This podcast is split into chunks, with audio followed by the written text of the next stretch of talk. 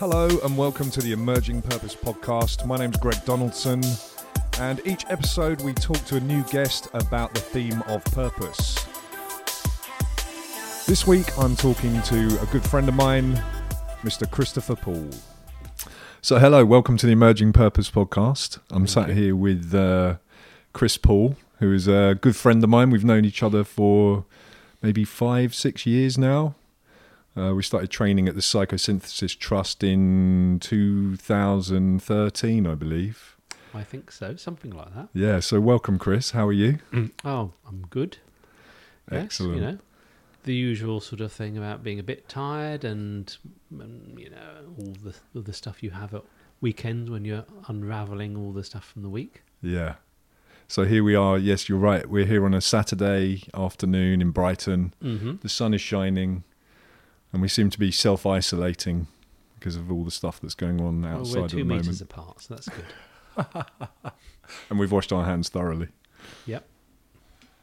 Yeah, so um, just for the benefit of our listeners, I wondered if you could tell me about what you do. I mean, I know what you do, but it'd be nice to hear hear your version of it. Well, I'm a psychosynthesis psychotherapist. Easy for you to say. Uh, um, yeah, I, I'm a therapist. I have a private practice. I work as a full-time private practice um, in rural Wiltshire, and that's what I do for money. Mm. Um, and the rest of the time, I live in a cottage on a farm, which is also where I work, um, in, in some uh, premises next to the house. Go for walks, do a bit of gardening, um, see my friends, hang out. Sounds pretty idyllic. Well, it's idyllic until the storms start and they blow across the fields and knock bits of my greenhouse down. But um, that's it's hardly a big problem. No, sure. So, uh, so, and living out in the country um, and doing your work, how do, how is that for you? Do you do that, that? What kind of works for you? You find that there's enough clients and Yeah, that, yes, there's no problem with um, with demand, and it's got the the added bonus. Uh, I don't work in a in a in a town. I'm I'm sort of halfway between Hungerford and Marlborough, yeah, and um, so everybody has to to drive, um, at least in some way or, or somehow get to me Mm. get a lift. And a lot of clients have found that that drive is is part of getting into the therapeutic space as well, always therapeutic, because um, you know some of them will sort of stop just sort of down the lane in a in a parking spot and look at the listen to the birds, look at the sun, watch look at the fields before the, while they're waiting for the right time to come. So the moment of calm and reflection Yeah. before the sort of processing and and then there's a bit of decompression afterwards as they they, they drive back. You know, Mm. it might not be a, a long drive, but um, Mm. got people who drive mm, half an hour. That's quite common. Yeah. So it sounds like a nice place to work. Well, it is. You know, I mean, um, it's very quiet.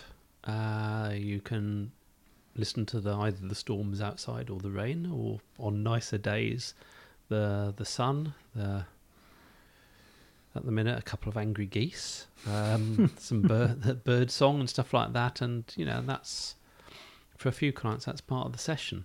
Yeah, You know, is that sort of the the peace and quiet. Uh, as one client I've we've been we've actually during the session been for a walk. Actually, just gone for a walk. really. So the so sort of moving more into the wild therapy Yeah. uh, sort of perspective. That's right. Gone out, gone on a walk, seen seen the seen the deer and the and some hares and, and pheasants. And, you know, Yeah. um, and that's been the part of being with. Mm. Mm. So I guess maybe we should back up a little bit. Mhm. Um, you know, you said you're a psychosynthesis psychotherapist. Yeah. So let's just explore that a little bit before before we get into what that is. Mm-hmm. Um, I, I, I'm quite interested to find out what led you into that. What what what led you into becoming a therapist? Well, I was stood on the tube uh, about what must be about 12, 13, 14, 15 years ago. Mm. Um, and I could probably work out when it was exactly because I, at that point, it was. I had they just it was the is very shortly after they put the retirement age up from sixty five to sixty seven, and I thought to myself, do I want to do what I'm doing now for the next 21 years? Um, so it must therefore have been nine years ago. Mm. Nine years? And what were you what were you doing at that point? Uh, well, I was working in the charitable sector, Mm. um, doing sort of uh, management consultancy and sort of homelessness and housing. Mm. Oh right. Um, So quite frontline work. Well, it wasn't terribly. You see, that's part of it. Okay. Um, you know, did plenty of frontline work, but this is more sort of um, a mixture of. So sometimes uh, it was about here inspecting inspections and sort of quality. Sometimes it was about coaching. I was doing a fair bit of coaching at that point. Um, sometimes it was about more sort of strategic work with uh, organisations, or there was also um, you know, quite a bit of just sort of writing stuff. You know, doing an assessment. Admin. Not exactly admin. No, it's more to do with. I mean, that the whole social housing it was mired in reports, um, applications for funding, etc., etc. So I used to do quite a lot of going and finding out about a project and, and helping them do their report to get their, their funding from the local authority or apply for other. So there's that sort of stuff as well, Mm. and that was all right. I mean, I didn't didn't mind doing that. Mm. Um, but you know, this was sort of, yeah, just standing on the tube thinking, I don't particularly want to do this for that. You know, it's all right, but it's, it doesn't. You'd been doing that for a while, had you? uh, yeah, I had been doing that for a while. Mm. Um, you know, I'd up to that point, I'd always worked in in social housing. Mm. Um, and I realised, just sort of standing there, I, th- I thought to myself, you know, well, what do I actually enjoy? And the thing, part of the work I enjoyed the most was the the coaching work, um, and helping people develop. You know, Mm. doing sort of staff development type things. Um, you know, and um, I quite enjoyed training as well at that point, but. Um, Uh, like offering trainings. or- yeah, I, I yeah. did training courses Yeah. um, in sort of, you know, anything from sort of listening skills to data protection. I did a course on. Wow. Scintillating. Yeah. Um, but it was mainly to do with working with with, with homeless people, uh, Right. you know, um, in various aspects. And um, you know, and, and I realised that what I enjoyed the most was was was helping people develop, Mm. um, and actually more the sort of one to one work. Mm. So, and I enjoyed doing the coaching, uh, and it wasn't just sort of one to one coaching that I did. It was also sort of group dynamics and group coaching and things Oh, like that at that point. Yeah. So I can't quite remember how I reached the decision, but um, I think I, I decided that uh, it made sense to do more of that. Um, and as I, within the coaching, I enjoyed the the emotional end much more than the, well, you should do this and try this technique and all this sort of stuff. Mm. Um, counselling made Mm. sense, Mm. so I I went to do that. Um, How did you How did you decide upon? Um, because uh, you know, as we know now, there are many many schools of psychotherapy Mm. and counselling, and you know, um, but but to actually land on psychosynthesis as a sort of specific model, was there a what was your what was your sort of journey around that?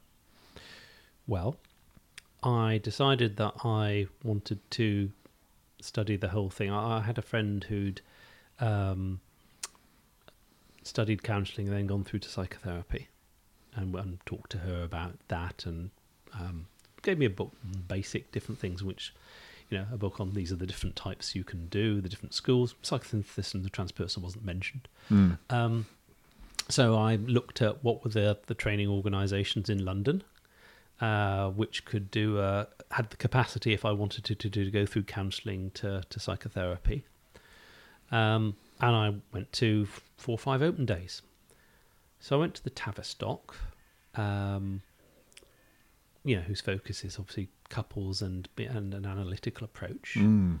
Very famous um, organisation. Yeah, right? I remember we went and there- we all after there'd been a few talks, we were sat on a load of chairs facing the almost the entire faculty, and there's this woman at the front with these glinting horn-rimmed glasses. At least that's how I remember it. and they all looked a bit severe. I thought, okay, well this is all right, but yeah, do I want to do couples? Do I want to be sort of very analytical and stuff like that? Well, maybe we'll see what else we get. Mm. So I went to IATE as well, which was beautifully fanciful, and oh, this would be more focused on um, young people and play and um, children even. Yeah. Um, and I remember there was sort of again, it was a, a beautiful setting. You know, they were sort of trying to practice what they preached. Well, they were practicing what they preached, in as far as they'd they'd got their their centre was lovely decorated. You know, it's like walking to some sort of opulent hall. Really. Um, and I was like, yeah, it was gorgeous. Yeah. Um, and then I think there was about 60 people on this open day, and we did things like a bit of painting and some sand play and all this, and that was all good fun. Um, but I did look around the, the room, and I was the only man out of 60. And there was, um, and I also noticed that actually 58 of the other people were white women. Wow. So, um, I just have that memory, and uh, you know, so I thought, thought, yeah, okay, um, and it was very, um, well, I'll come on to psychosynthesis in a minute, yeah. uh, and I went to another centre whose name escapes me, which was much more my cup of tea. It was it was a sort of converted house. It was only a small group, but and it was kind of okay. Um, I didn't have any great feelings one way or another. Um, but actually, I, I learned that you couldn't really go through and do a master's in psychotherapy there. Ah. So I sort of thought, hmm.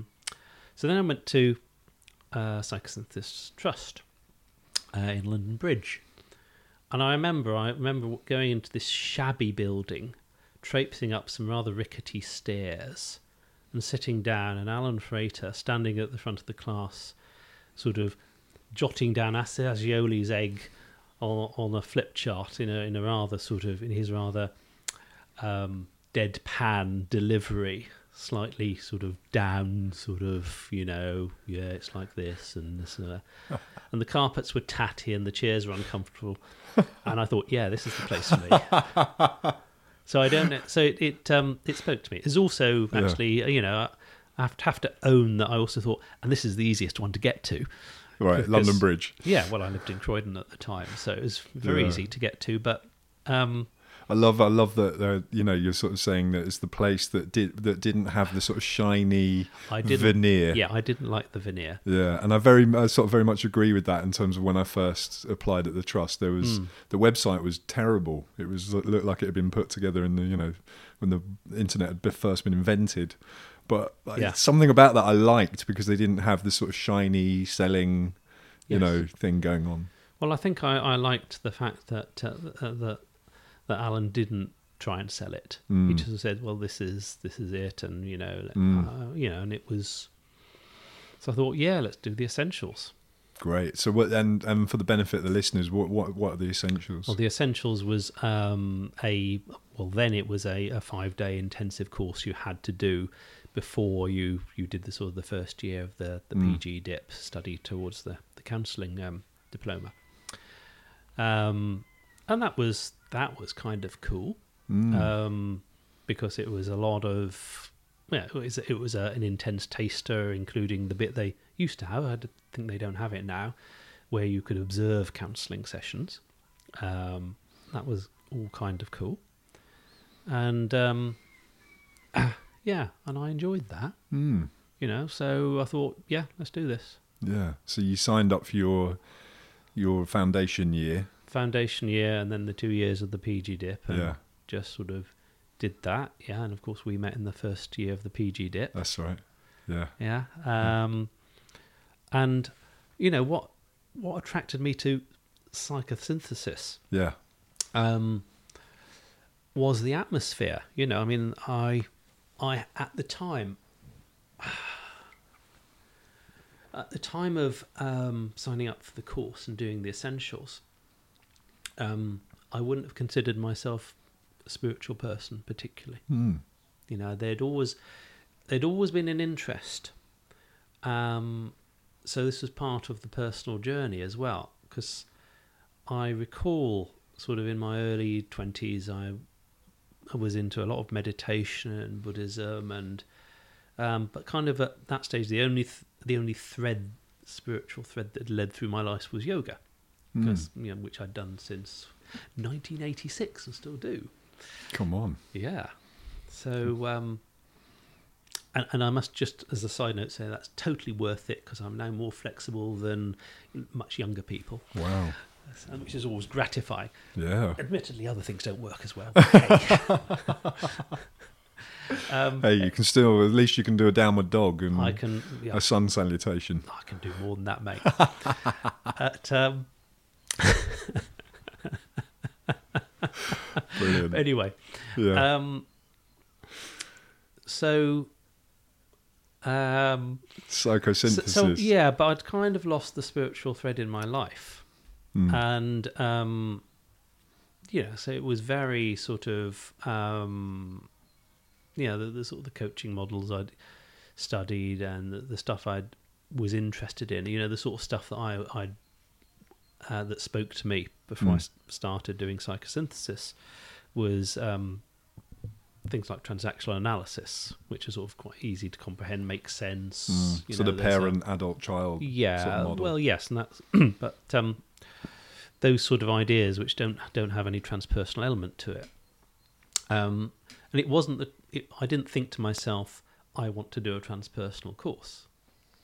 You know i thought to myself this feels right. Okay, so it was a it was a feeling yeah. that that that uh, sort of enabled you to sort of follow that thread. i followed my instinct. Yeah. yeah. And um yeah no didn't look back i suppose Mm. you know, I was very glad it was a uh, a transpersonal training course, Mm.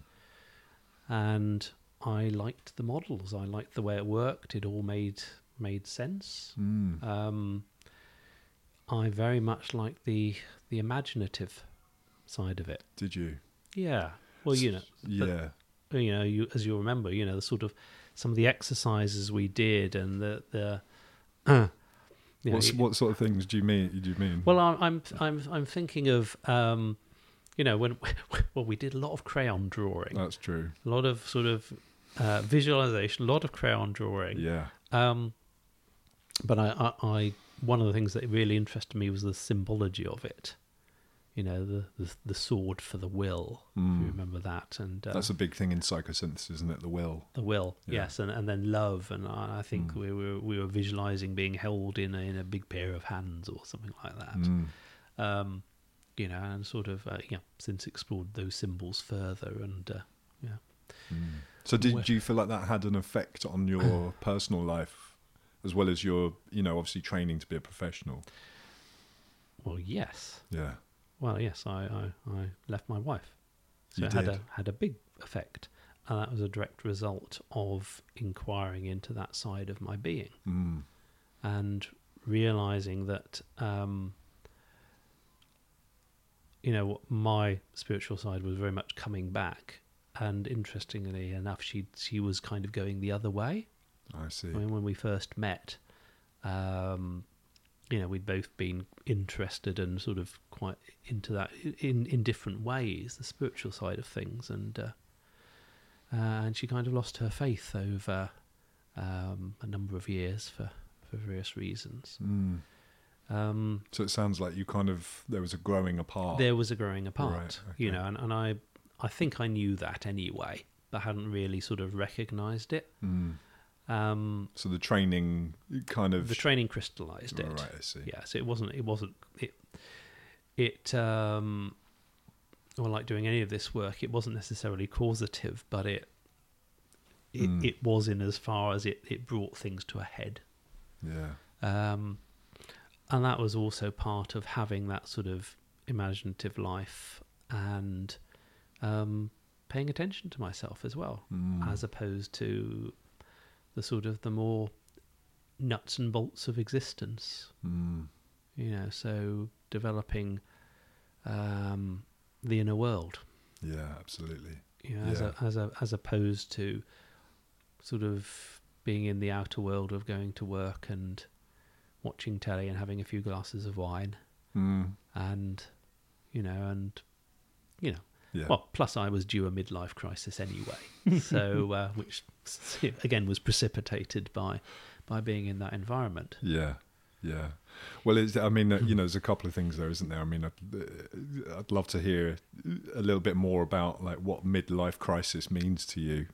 You Mm. know, um, I certainly know personally, even though we call it crisis, it's there's still uh, um, a sort of feeling of um, release, and I, I mean, you have to have that kind of grief and letting go.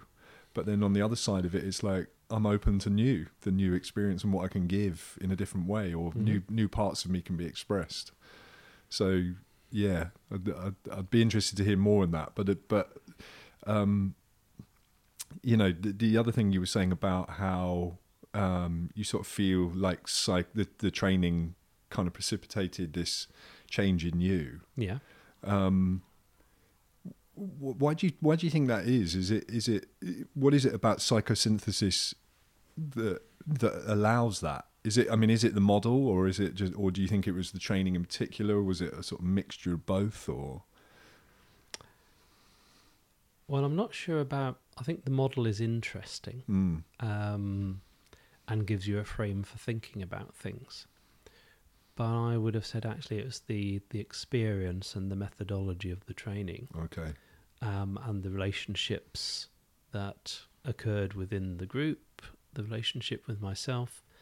Um, and it, I, I don't know, but I, I kind of imagine that if, if I'd be doing something, uh, a different model, probably it would have led to the same thing. right so it was the Might- place you were in Yeah. yeah might I might have gone off in a different direction with a different model. I think Mm. the the psychosynthesis model and the, and its way of going about things um, has now led me in in a totally different direction mm, um, to one that I might have gone on with something that was more sort of um, well less esoteric, I'll say. mm. yeah yeah Um, So the op- so so what you're saying is it sort of open like like you said earlier is like this spiritual side that you'd never Yeah. particularly recognized in yourself. well, you see, by crisis, I think of it in terms of a breaking and an opening up to something new. Right. So I think the breaking probably would have happened anyway. Right. Um, but and um, that would have led to an opening up. But what then came in maybe had much more to do with the psychosynthesis way of looking at things. Mm. Um, and I'm not sure that's about techniques or models or anything like that. It's it's much more to do with the attitude towards um, the heart, the attitude towards suffering, and purpose as well, Mm. life path, Mm. whatever you, you might call it. Yeah. So I mean, well, as you know, this is called the Emerging Purpose Podcast, so we're in the I right put area. that purpose word in just for you, Greg. Thank you, Chris. so let's let's talk about purpose. Um, what's how do you see it? What what is it? Is it is it something we all need? Is it something that um, that you feel that you have personally? Is it some? Is it something that it's just you know um, like this one thing that you keep you keep your eye on and you head towards that, or how how do you see how do you see purpose? What's your concept of it? I experience it as feeling I'm in the right place, doing the right thing. Mm. Um, certainly at the moment, I don't have any any idea or any feeling of doing or being anything else than what I am. Mm. So I feel that I'm on the what's the right path for me, Mm. and um, you know, uh, in some ways that's a scary thought because I don't have a pl- plan B. If everything went totally tits up, Mm. I wouldn't wouldn't think about oh god, what am I going to do now? Mm. But I don't imagine it will.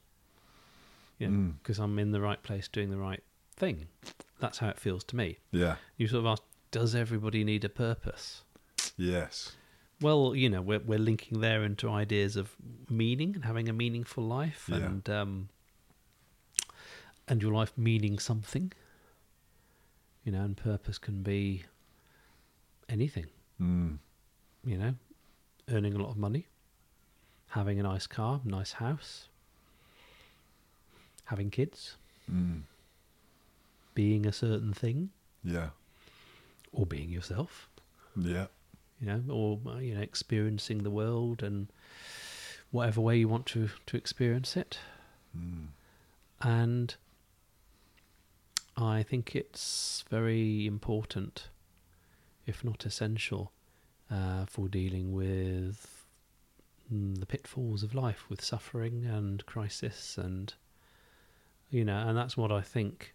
You know, when I sort of, you know, I, I use the phrase midlife crisis, um, which is a kind of a, a popular way of talking about well, you reach your 40s or 50s or wherever it, wherever it happens, and you suddenly think, hey, what's the point of all this?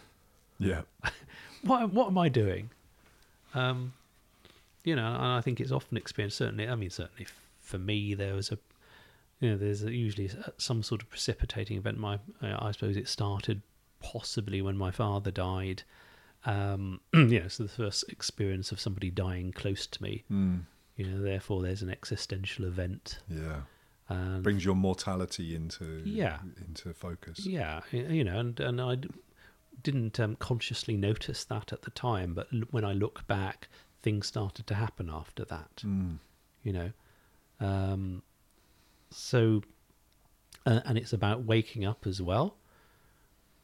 So rather you know you you, you go to school um you go to college or university or get an apprenticeship you get a job you get married maybe you have kids you get a nice house. Okay ticked all those boxes oh fuck me i'm going to die what am i going to do now how do how do I meet that? Yeah, I haven't really thought about that. Yeah. You know, what's, Well, the, uh, what's uh, the point of all this? And that's the classic time, isn't it? I mean, you know, you see people going kind of off the rails or, Hmm. um, well, what might look like going off the rails to them. Yeah, well, absolutely, and I'm I'm sure I could construe what happened to me as going off the rails. You know, Mm. Yeah, Did you I- buy a motorbike or? Um, No, I got a sports car. Oh, okay. Yeah. Well, it was it was it was an MGB. Was it? Yeah. So uh, Why not? yeah, I, Why I not? really enjoyed that. Yeah. Yeah, I didn't quite have the right sort of garage to keep it though, but there you Yeah. go. Um, So you embraced that I embraced aspect. it. Yeah. yeah, Yeah. Yeah, and actually, I, if my clients want to do that, I encourage them to embrace whatever. Which, yeah, a couple of them have bought sports cars. Mm. Both women, I hasten to add. so it's not necessarily a stereotypical male thing, but um, Brilliant. but yeah, there's a there's a sort of embracing embracing the crisis, and you know, and you things go a bit uh, a bit crazy for a while, Yeah. and um, So do you think part of your um I mean you said earlier that that part of the kind of coming to the trust to train mm, sort of precipitated this new awareness in you. yeah, So is that when you feel that your kind of um own crisis came into focus or or existential crisis or whatever you want to call it? Well, um, I think I understood what had already been going on. Mm. So it, it uh, yeah, it, it, it crystallized it all. yeah, came into focus is a Mm. good way of putting it. And um, and that was uh, you know it also brought about a necessary suffering. Mm. You know? Necessary suffering. Tell me more about that. Well, um, you know, if we if we don't suffer, then um, to some extent, I, I think it's very hard to achieve depth. Mm. And um, Interesting. you know, and I have a big issue with um, the aversion um, in modern society to to suffering and unpleasantness. Mm. Um, the, the you know the, the pursuit of happiness. Mm. Uh, I don't think that's really a very good idea.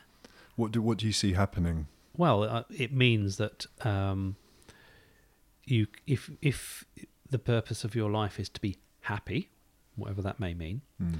then um, you avoid things that make you unhappy. Mm.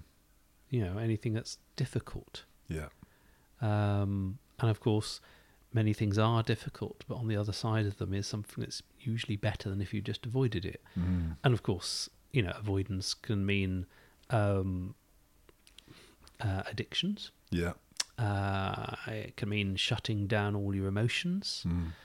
Um, it can mean lots of things that actually it are fixes and very much in the short term, but um, in the long term don't get you where where you might want to be. Mm. So, you know, I'm, I'm I, I kind of like the um, some of the existential philosophers' ideas about actually living your life in intensity and uh, uh, and uh, those sort of ideas. You know, the purpose is to actually live your life fully. Mm. You know, and, and to experience whatever comes along. Yeah. Yeah, and actually that might be um, that might be more well, what's been called soul making. Yeah. Yeah, yeah. So there's a sense that actually if you don't avoid the suffering, You might live your life with more depth, and Yeah. and of course in psychosynthesis there's the idea that you're you are increasing your emotional range, and that's you know that increases your your access to joy as well as your access to sadness. mm, So you can't have one without the without other. the other, yeah. Or you know, you see that in the Jungian idea of the shadow. You know, uh, Mm. for every light there's a shadow, and everything has a shadow. yeah. So if you're always trying to avoid the shadow, you eventually narrow your life down to nothing. Wow. Yeah. So so in terms of the midlife crisis, it's almost like a breaking through of what you've decided that you're willing to experience. Yeah.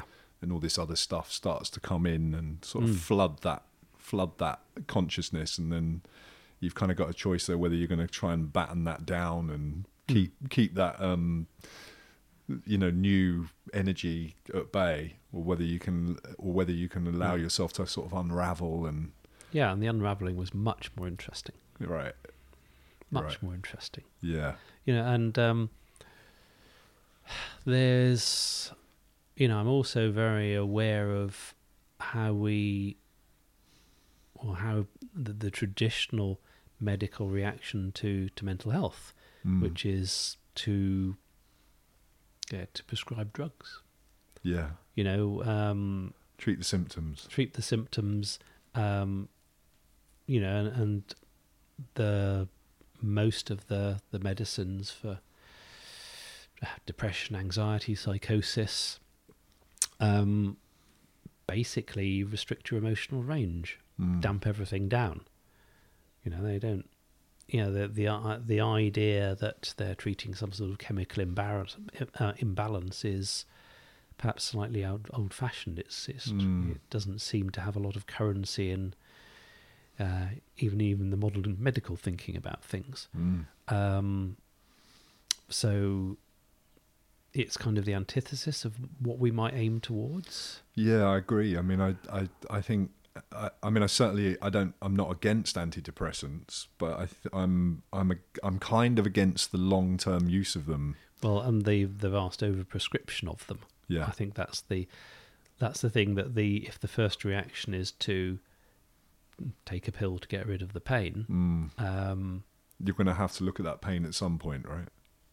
well, unless you keep taking the pills, Mm. But, but then that's, I suppose, that's my argument around. Well, I think, you know, in some ways, like antidepressants, they, they work for six months to a year in terms of dampening down the pain. but your body adapts to them, Exactly. and So then, then what? you have a dependency. Yeah. So do you either up them or you come off them? Well, if you look at the if you think about the antipsychotics and Mm. the um, the the long term use of them and what that does to cognitive ability, Mm. um, the uh, how it can give you tremors, um, increases your the likelihood that you're going to die of various many things, reduces your mortality. Mm.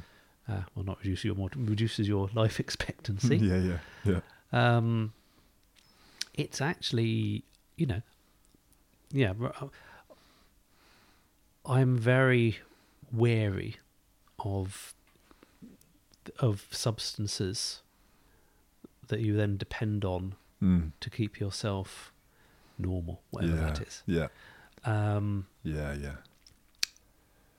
Well, that's the thing, isn't it? I mean, I don't know if you have that experience of sitting with clients who are on antidepressants. And I, again, I, I'm not saying that it's a wrong thing, but it's it, it the, the sort of vision I get of it is very much like when we talk about, um, you know, looking at early childhood and the way that psychosynthesis looks at that and kind of says, well, you know, you've got an external unifying center, someone, a parent or a caregiver who looks at you and and may not see the whole of you because Mm. what they want is you to be in this letterbox view of how they see you you know and then so therefore all these tr- kind of traumas are created because we sort of have to squeeze ourselves into this letterbox view of how our parents see us well, the the other thing about, um, I mean, if I just sort of continue with the with thinking about uh, the medical use of drugs with mental health. well that's what i mean yeah the you know, it's where that. we're in we're in a situation where this is how you know. There's also that that normalizing. Yeah, you should behave and you should experience life in this way. yeah If you think differently or behave differently, we're going to section you. yeah Um, yeah so, so I'm like you. I'm not against the use of drugs per se, mm. um, because I think in the short term, they can help people stabilize and decide what they're going to do in extreme cases. Mm. Um, but uh, I am against their long-term use. Yeah, well, I, d- I just don't think they work long term. You know what I mean? The people up No. the dose, but it doesn't. It doesn't. It just keeps that letterbox view of yourself in terms of like you're not going to experience the highs or the lows. Well, you're flattened. Flattened. That's it. Yeah, you're flattened, and you're also often stuck. Yeah. um, because that flattening makes it, especially of cognitive ability, makes it hard to Mm. progress anything. You know, eh, your your focus goes. Um, eventually, your after long term use, your physicality can start to go. Mm. You have quite often a real lowered desire for, for life or to do anything. That's it. Um, Yeah. So everything gets kind of dampened. yeah, and and actually, uh, I've seen clients go into despair around this. Have you? Yeah. How do you work with that? Um, I mean, that's quite a broad well, question. it is it is a, a broad broad question. Um, well, one of the things I do is provide them with alternative information about the impact of drugs because usually they've got very little idea of what the actual effects of what they're taking potentially are. So they believe they've kind of believed what they've been told. In terms Uh, well, it, it's it, you know um, if you think about the you go to the doctor's surgery and your poor GP has got five minutes to sort something which is actually quite vast out. Mm. Um, so, with the best will in the world, they're not going to describe to you, well, these are the benefits, these are the potential harms, this is what you might experience. You know, they're going to give you a leaflet to tell you to do some research. Mm. Um, or possibly just say, try these. Yeah. Yeah, in the worst case. Um, so mostly people don't have a, a very good idea of the impacts of what, what they're taking. Mm.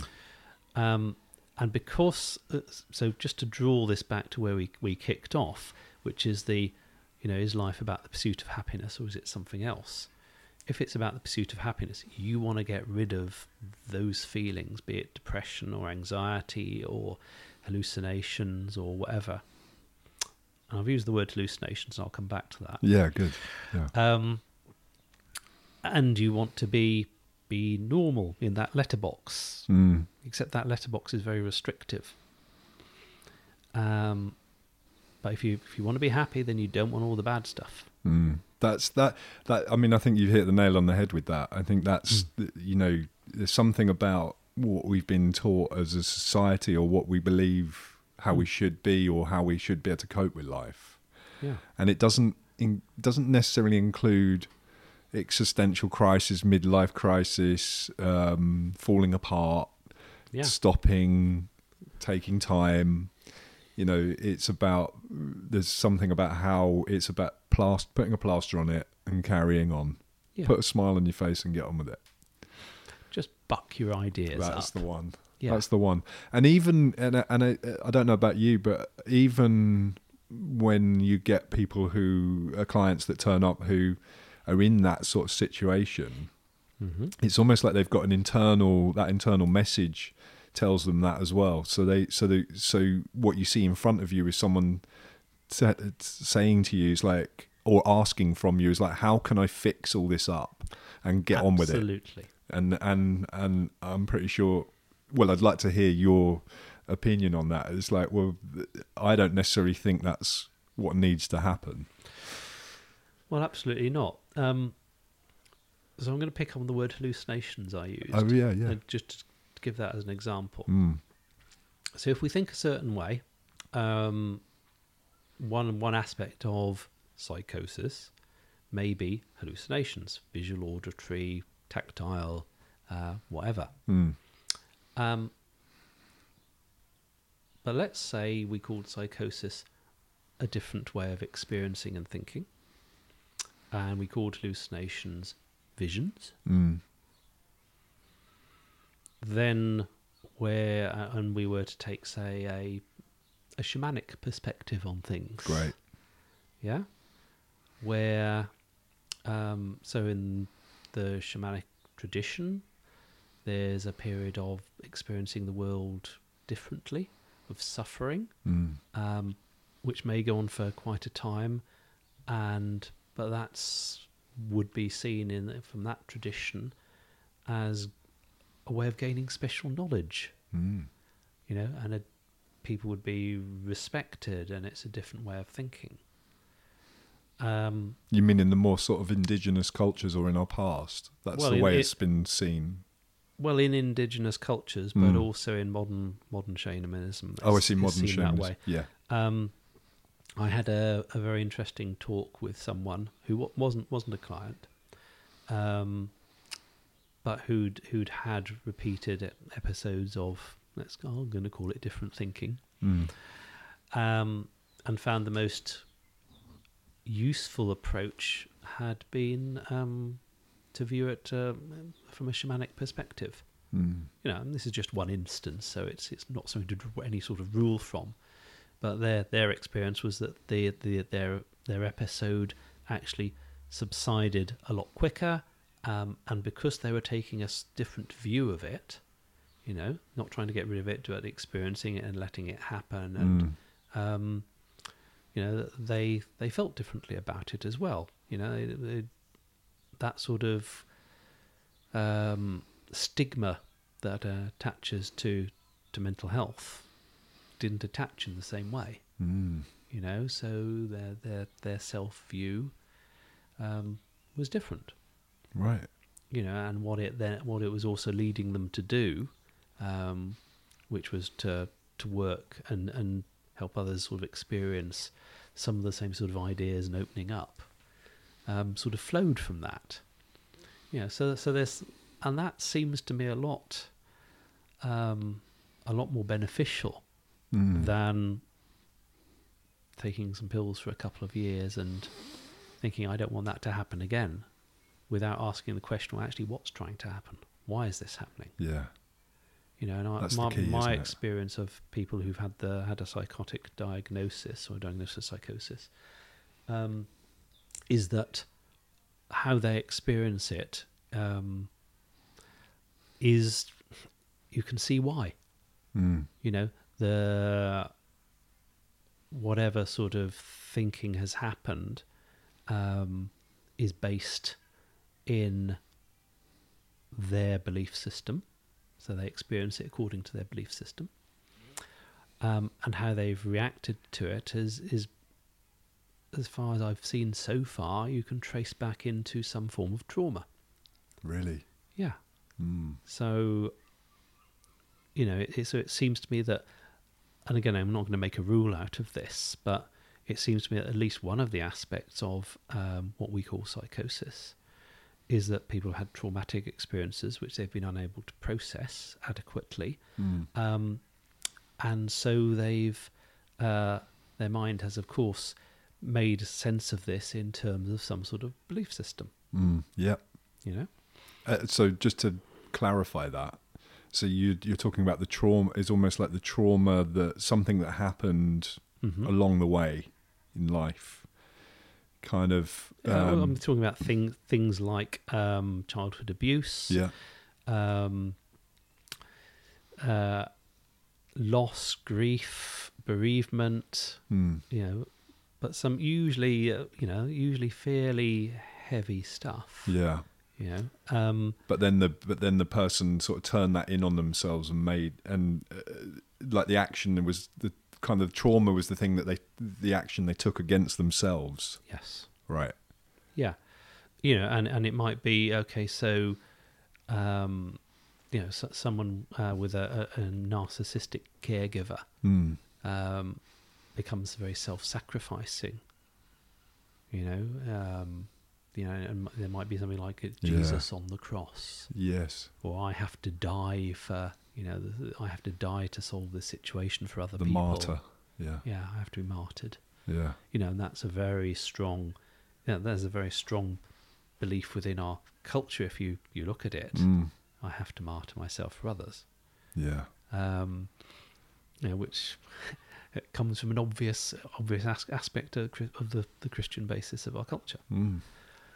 Um, so I sort of I, I see that. So it seems to me that what you fundamentally believe, um, or the the imagery that you sort of swim in, Mm. affects your experience when you're reacting to whatever's happened that's that's perhaps been traumatic or you know Mm. that's Yeah. that's been my experience so far anyway Yeah. So so it, when you're talking about psychosis, Hmm. So it's almost like an extreme version of breaking out of that belief system somehow. yeah well I, I wouldn't say i uh, i could say say that necessarily but it, it it seems like something like that is happening Right. you know um i i mean you, you're familiar with Jorge Ferrer and his work Absolutely. yeah Yeah. Well, one of the one of his central ideas is that we experience the transpersonal according to our sort of belief basis. Mm. So Mm. you know, so um, so therefore, a Buddhist will perhaps you know have a transpersonal experience which involves a vision of the Buddha. A Christian might see Jesus, um, and and and so forth. Yeah. You know, um, So we're all taking a different boat to a different part of the island yeah, and arriving well, on well, that. one sea, many shores. I think is how oh, he put it. it. Yeah. And um, you know, my own experience of that is, um, you know, my my imagery and the imagery I've I've worked with myself has been more pagan. So of, so of course, when when I see the shore, I see a pagan shore.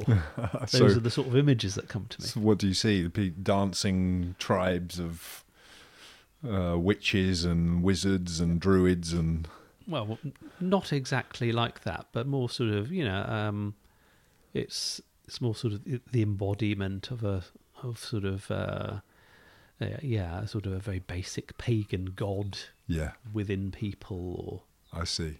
or you know, Yeah. just so there was more of an animalistic, um, animistic. animistic. That's Yeah. it. Yeah. Well, you, you know, it's just when I've experienced the transpersonal, it's it's according to the the imagery and the set of beliefs which makes most sense to me. Mm. yeah, or which you know my my own internal imagery and the imagery I tend to use work within. Mm. You know, um, yeah, I wouldn't call myself a pagan, but I like and use the images because I Mm. find them meaningful in terms in a sort of archetypal way. Mm. Yeah, so that's my experience of the transpersonal, Yes. and you know, and going back to, you know, when we we experience life differently, you know, is that is that psychosis? Is it what's happening? Are Mm. we are we actually tapping in to some aspect of the transpersonal as well? You know, and certainly all, all the clients I've talked to say, yeah, there's a very deeply spiritual aspect of their of their their experiences Mm. you know. But of course, they're psychotic. So Yeah. So that li- just s- that label itself kind of closes it down to Yeah. something. well, you know, and I suppose it's like um, it's it's like the I, I don't know if you find this commonly, but I finally you know, people who experience anxiety will often be anxious about being anxious Mm. because I shouldn't be anxious, Yeah. or I or the other one I shouldn't be unhappy. Everything's okay in my life. Why am I unhappy? Yeah. Yeah. You know and, of course that there's that extra layer there which causes more distress. And I, I suppose my sort of what I'm what I'm thinking is that you know again because of how we we look at mental health um, and how we look at the purpose of life that creates an extra level of distress. Mm. I'm not happy. Something's wrong. I shouldn't be unhappy. Mm. why am I unhappy oh it's okay to be unhappy Yeah. That's it, isn't it? Yeah, Yeah. you know, well, the, you know, the funeral was a month ago. Why am I still unhappy? Mm. Yeah, might take a bit longer. Yeah. You might c- continue to be unhappy at times for the rest of your life, Mm. and that's okay. Yeah, I, I, I often um, kind of my concept of uh, these different emotions, like unhappy, you know, sadness or grief or whatever's going on in our lives. Mm. I sort of have a sort of quite a simplistic view of it, but in terms of like radio stations playing within Mhm. us, you know, and it's almost like that that feeling that um, you know, there's a, there's quite a few radio stations going on in within me and I can tune in or out of them when I want to. You know, so there's that frequency of sadness may be there. Yeah, And yet um mostly I want to tune out of that and be happy, you know. And and but but if I if I don't listen, if I don't if I don't tune in once in a while, that the volume on that sadness station is going Mm. to just keep getting higher and higher. You know. yeah. Or something else will happen. I mean, if you dissociate effectively enough, um, then you'll get sick. Yeah. You'll start drinking. You'll split up from your partner. You'll do whatever it is that you do. Yeah. um, without having yes tuned in and become conscious of actually what's going on in the background. Mm. Um, Yeah. but with these with these sort of feelings, um, I have the sense that ultimately, you're, you we might be looking at um, acceptance, and, I- and I don't just mean a passive sort of "I'm feeling sad." Okay, this will pass. mm. sort of attitude. I think I'm feeling sad. Let's sit with this and actually enjoy it. Mm. Yeah. You know, I, I, I've certainly had the experience of um, in past years of waking up feeling quite depressed, knowing, yeah, that's actually probably fairly appropriate. It doesn't have an immediate cause. Everything okay around me is okay, but these are feelings are coming up because I'm safe enough to feel them now, and and actually quite relishing that feeling. Mm.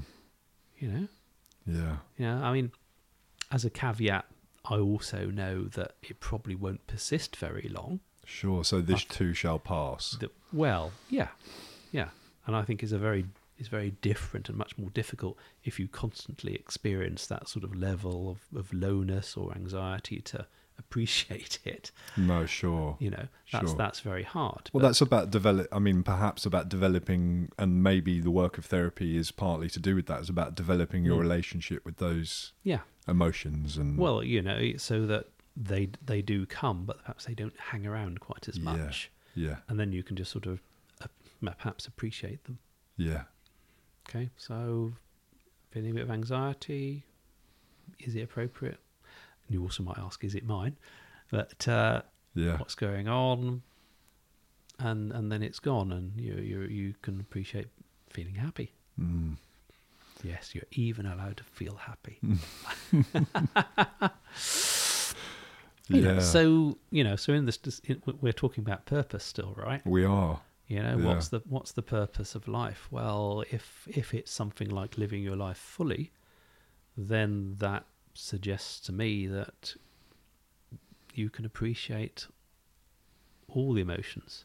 Mm. You know, this is this is like uh, Rumi's guest house. Are you familiar with that? I am. Yeah. Yeah, welcome them all in, Mm. all the visitors to the guest house. you know, welcome in all your emotions. Yeah. Well, I guess you know. I suppose what comes up for me in that is this. um Yeah, welcome them all in. It's it, it, you know. That's that's why therapy for me it does become a sort of necessary tool. Mm.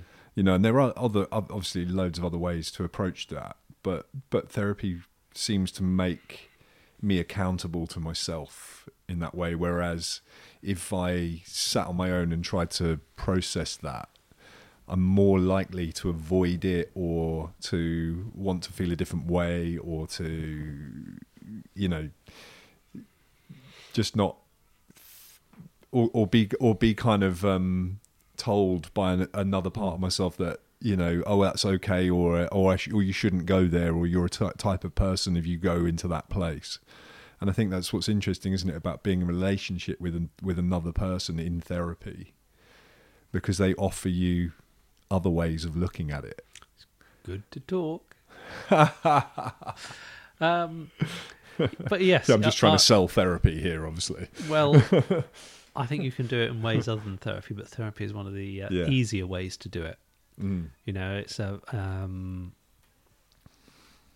you can do it through uh, doing um, work with yourself and, and Mm. um, following a spiritual path. But um, but I, I one of the other things I I also think is that you need things that reflect you back. And Mm. the most obvious and easiest thing is to do that with, with somebody else, and that might be a might be a partner or a friend or a therapist Mm. or a group. Yeah. Um, I think pets are pretty good as well, Mhm. but um, Unconditional love. unconditional love, you know. And um, if, if I was to think about um, purpose slightly differently, you know, so we're we're here to be in our lives, and we might want to also get away from the idea of our life as an individual thing. So there's certainly a an I, but um, you know, uh, the the the basic modern Western concept of the individual, I I think might be a little flawed. Mm. So so there's there there's an I, but that I is the observer. It's not all the sort of personality and body and stuff like that. All you know, all the all the things which are often called transient. Yeah. You know, the the, the mind stream that changes all the time, and that's that all occurs in relationship to other people or places uh, or things. Um, Relationship. Yeah. yeah, and I don't think we're individuals in the sense that we commonly understand it. I think we merge in and out of each other all the time. Mm. Um, and within that, uh, sense of self is quite important because we do that, it's very easily easy to get lost. You know, um, what's the sense of self? Maybe it's maybe it's consciousness, and uh, that sort of inner observing state, or self awareness, or whatever whatever we might call it. Um, and when we're when we're in distress, um, a lot of that to me seems to be connected to not being seen, not being reflected positively by Yeah. others. Yeah. So uh, and and most commonly we might might see that as you know that there wasn't enough unconditional love or mirroring or reflection when we were young or perhaps in other relationships that we've had. Um, and I, I think one of the ways therapy works is you come and you're reflected and you can see yourself and experience yourself uh, um, and have that reflected with love Mm. Yeah. you know and i think it's very you know people talk about you have to love yourself well how do you know how to do that until someone else has done it Yeah. you know Yeah. is it an a priori inherent thing um, are we born knowing how to love ourselves i don't know Mm. Well, it's, there's that quote, isn't there? Marianne Williamson says, "Love is what we're born with. Fear is what we learn here." Yeah, well, maybe. well, of course, Maybe. maybe, yeah. Yeah, but it's. Um, I just love that quote because it's kind of there is something about um, being born with that, that that the openness to that, you know. And actually, Hmm. I don't think anyone escapes the trauma, even if you come from a sort of really, be, you know, lo- a sort of lovely family that kind of shows you enough love. There will be moments that you get missed and you don't get seen. Well, I suppose you can also make the case that actually the, just the birth experience is naturally traumatic anyway. Well, exactly, yeah. Um, but the I, I don't know whether we're born naturally loving or not. I suspect Mm. we probably are, Mm. but it seems to me that what we then experience in the world is going to make a lot of difference. So, so the idea that we have to learn to love ourselves, well, if we don't really know how to do it because we weren't shown how, Mm. then you need to come and be loved. Yeah. Be in you know, relationship. which which make yeah. Well, I'm, I'm going to say loved. You've Mm. got to be loved. If you're not loved and refl- as as who you are, as opposed to maybe a false sense a self, a pleaser, or uh, you know, Mm. pretending to be something that actually inside you're not. Mm. You know, we we have to be loved in all our, in our fear and inadequacy and brokenness. Yeah.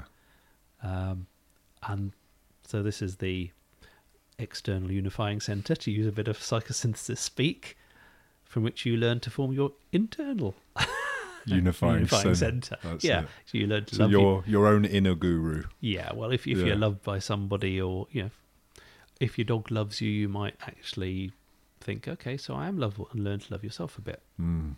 Yeah. Yeah, but much more powerful if it's a it's someone you can talk with, experience with, and Mm. you know who understands and reflects you as a human being. Yeah, yeah. Well, I mean, we're we're just coming to the end now, but uh, but but it's been great talking to you about all of this stuff. Um, but I kind of just uh, I'm just interested in terms of you know talking about purpose and how Mhm. all this fits with purpose. You know, is it is is that something that you hold in mind when you're working with clients, or does it not show up as purpose? Is it is it um It varies. yeah? Is it love? I think it varies.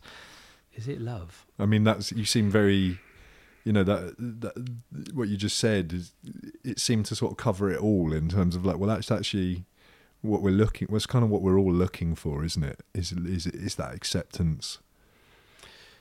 Yeah. Um love I think is very important. Mm. You know, perhaps the most vital thing for us. And part of that love, if we were to link that together with with purpose and meaning, is because what we're talking about really is loving yourself as you are.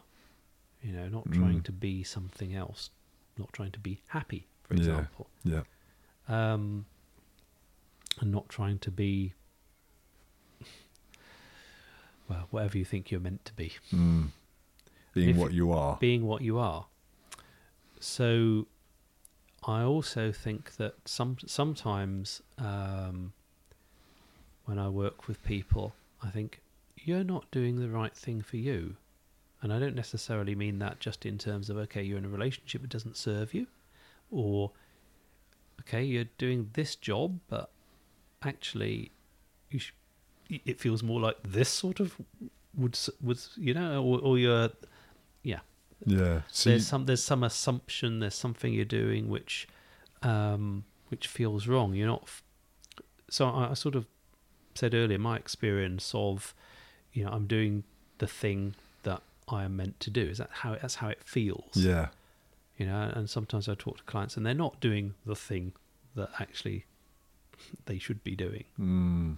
you know so we're we're you know maybe we could flirt here with with the ideas of having a life purpose Mm. a thing that you're meant to do whatever that is yeah, you know and i think for a lot of people that will be um you know growing up getting married having kids doing a job mm. um but the question is you know who do you marry what job do you do does that change along the way Absolutely. You know? Inevitably. Yeah, inevitably. Mm. Um, And then what? and then what? Mm. And at what stage in your life are you? Because of course your purpose can e- can change at different stages. Yeah. But are you di- are you being led towards something? You know, so so you asked me earlier about how did I get into psychosynthesis? Well, I could say by accident, because there wasn't any sort of well, if I do this and this and this, then that's and I'm interested in that, so that fits with this, and no, no, it's because I turned up and it felt right, Yeah. Yeah. That's it. and um, And you went with that feeling. and I went with that feeling, Yeah. which was a lot less painful than trying to work it all out cognitively. yeah. Exactly. and I don't have any regrets about it. Yeah. You know, and, and that you're doing what you love, right? and I'm doing what I love. Yeah. You know, and that's not because the journey was was not painful. It was very painful. Yeah. And it, Um, it also sounds like you do what you love, but part of your uh, part of that transaction, if you like, I mean, I don't want to put it in such a transactional way, but is then well because you found that you in an- in an area in your life. I mean, Mm. you know, um, we, we we've all got places to grow and meet and meet our edges, haven't we? But but in that area, you found your it felt right, and and you and you followed that path, and and it sounds like what you do is now you you give that out as a gift in terms of like helping other people find it. Yeah, well, that's part of um, finding it for myself, I suppose. Mm. You know, um, I find increasingly as time goes by, I'm trying less and less to do something Mm. and kind of going with what happens. So it's like, um, yeah, earlier before we started this recording, we were, I sort of said to you, oh, I haven't used a technique for a couple of years, right. maybe. Yeah. You know, sort of sat down and done this technique or that technique. It's just sort of, it's really listening to people and, and seeing what emerges. Yeah. You know, and I, I suppose Trusting that. yeah, just trusting what emerges. Yeah. And maybe there, you know, I, I might suggest, um, you know, keep a dream diary or do do some writing. And sometimes clients do, and sometimes they they don't. Yeah. You know, and um, and it, I, I don't feel that we've got to do anything in particular. Right. Just You know. another. Otherwise, it's, it could be another thing on the the achievement list. it's another thing you should be doing. Yeah. you know Yeah, yeah. and um um and and I think that if you know I mean the basis of therapy is free association and Right. that that seems to me to be good to go Yeah. you know if you're doing if you're free associating then you'll lead yourself where you need to go Mm. There's a curious. There's a sort of curious wonder. You know, wander Yeah. through that, isn't there? well yeah a curiosity uh, Yeah. yes a wonder and imagining Yeah. imagining your life into being Yeah. You know? Or dreaming dreaming your life into being, perhaps. Um, and we might also think of it as a, uh, but it's it, there. I mean, in therapy, I think it's also co-created. Mm. You know, so so you you could say you, you follow the client, but I, because there's two of you, it's a dyad. Yeah. Actually, um, the client brings something and you bring something Yeah. you know so um so there's something here also in that that journey is is yeah it is i suppose it fits with what i was saying you, you know therapist and client merge together Mm. and then separate again Yeah. you know and they take away part of you and you take away part of them so that's part of your experiencing Yeah. Thank you, Chris. It's been absolutely fascinating talking to you, and uh, I hope we can do it again sometime. We can maybe get deeper into the psychosynthesis or into another area. Um, just so um, people know what where you, what you do and if they want to get in contact with you or have a look at what you're up to, wh- where can people find you? probably best to um, look for my web page Yeah. which is Creative Difference. So www.creativedifference.org.uk. Great. So, uh, so if anyone wants to find out more about what Chris is up to or his approach, you, you can Yeah, have a look at you that can look website. at the website. My email and is on there. Email me. You know, Yeah, be happy to to respond. Fantastic. Thank you so much, Chris, and uh, goodbye for now. And uh, I'll see you soon. See you soon. Take care. Bye.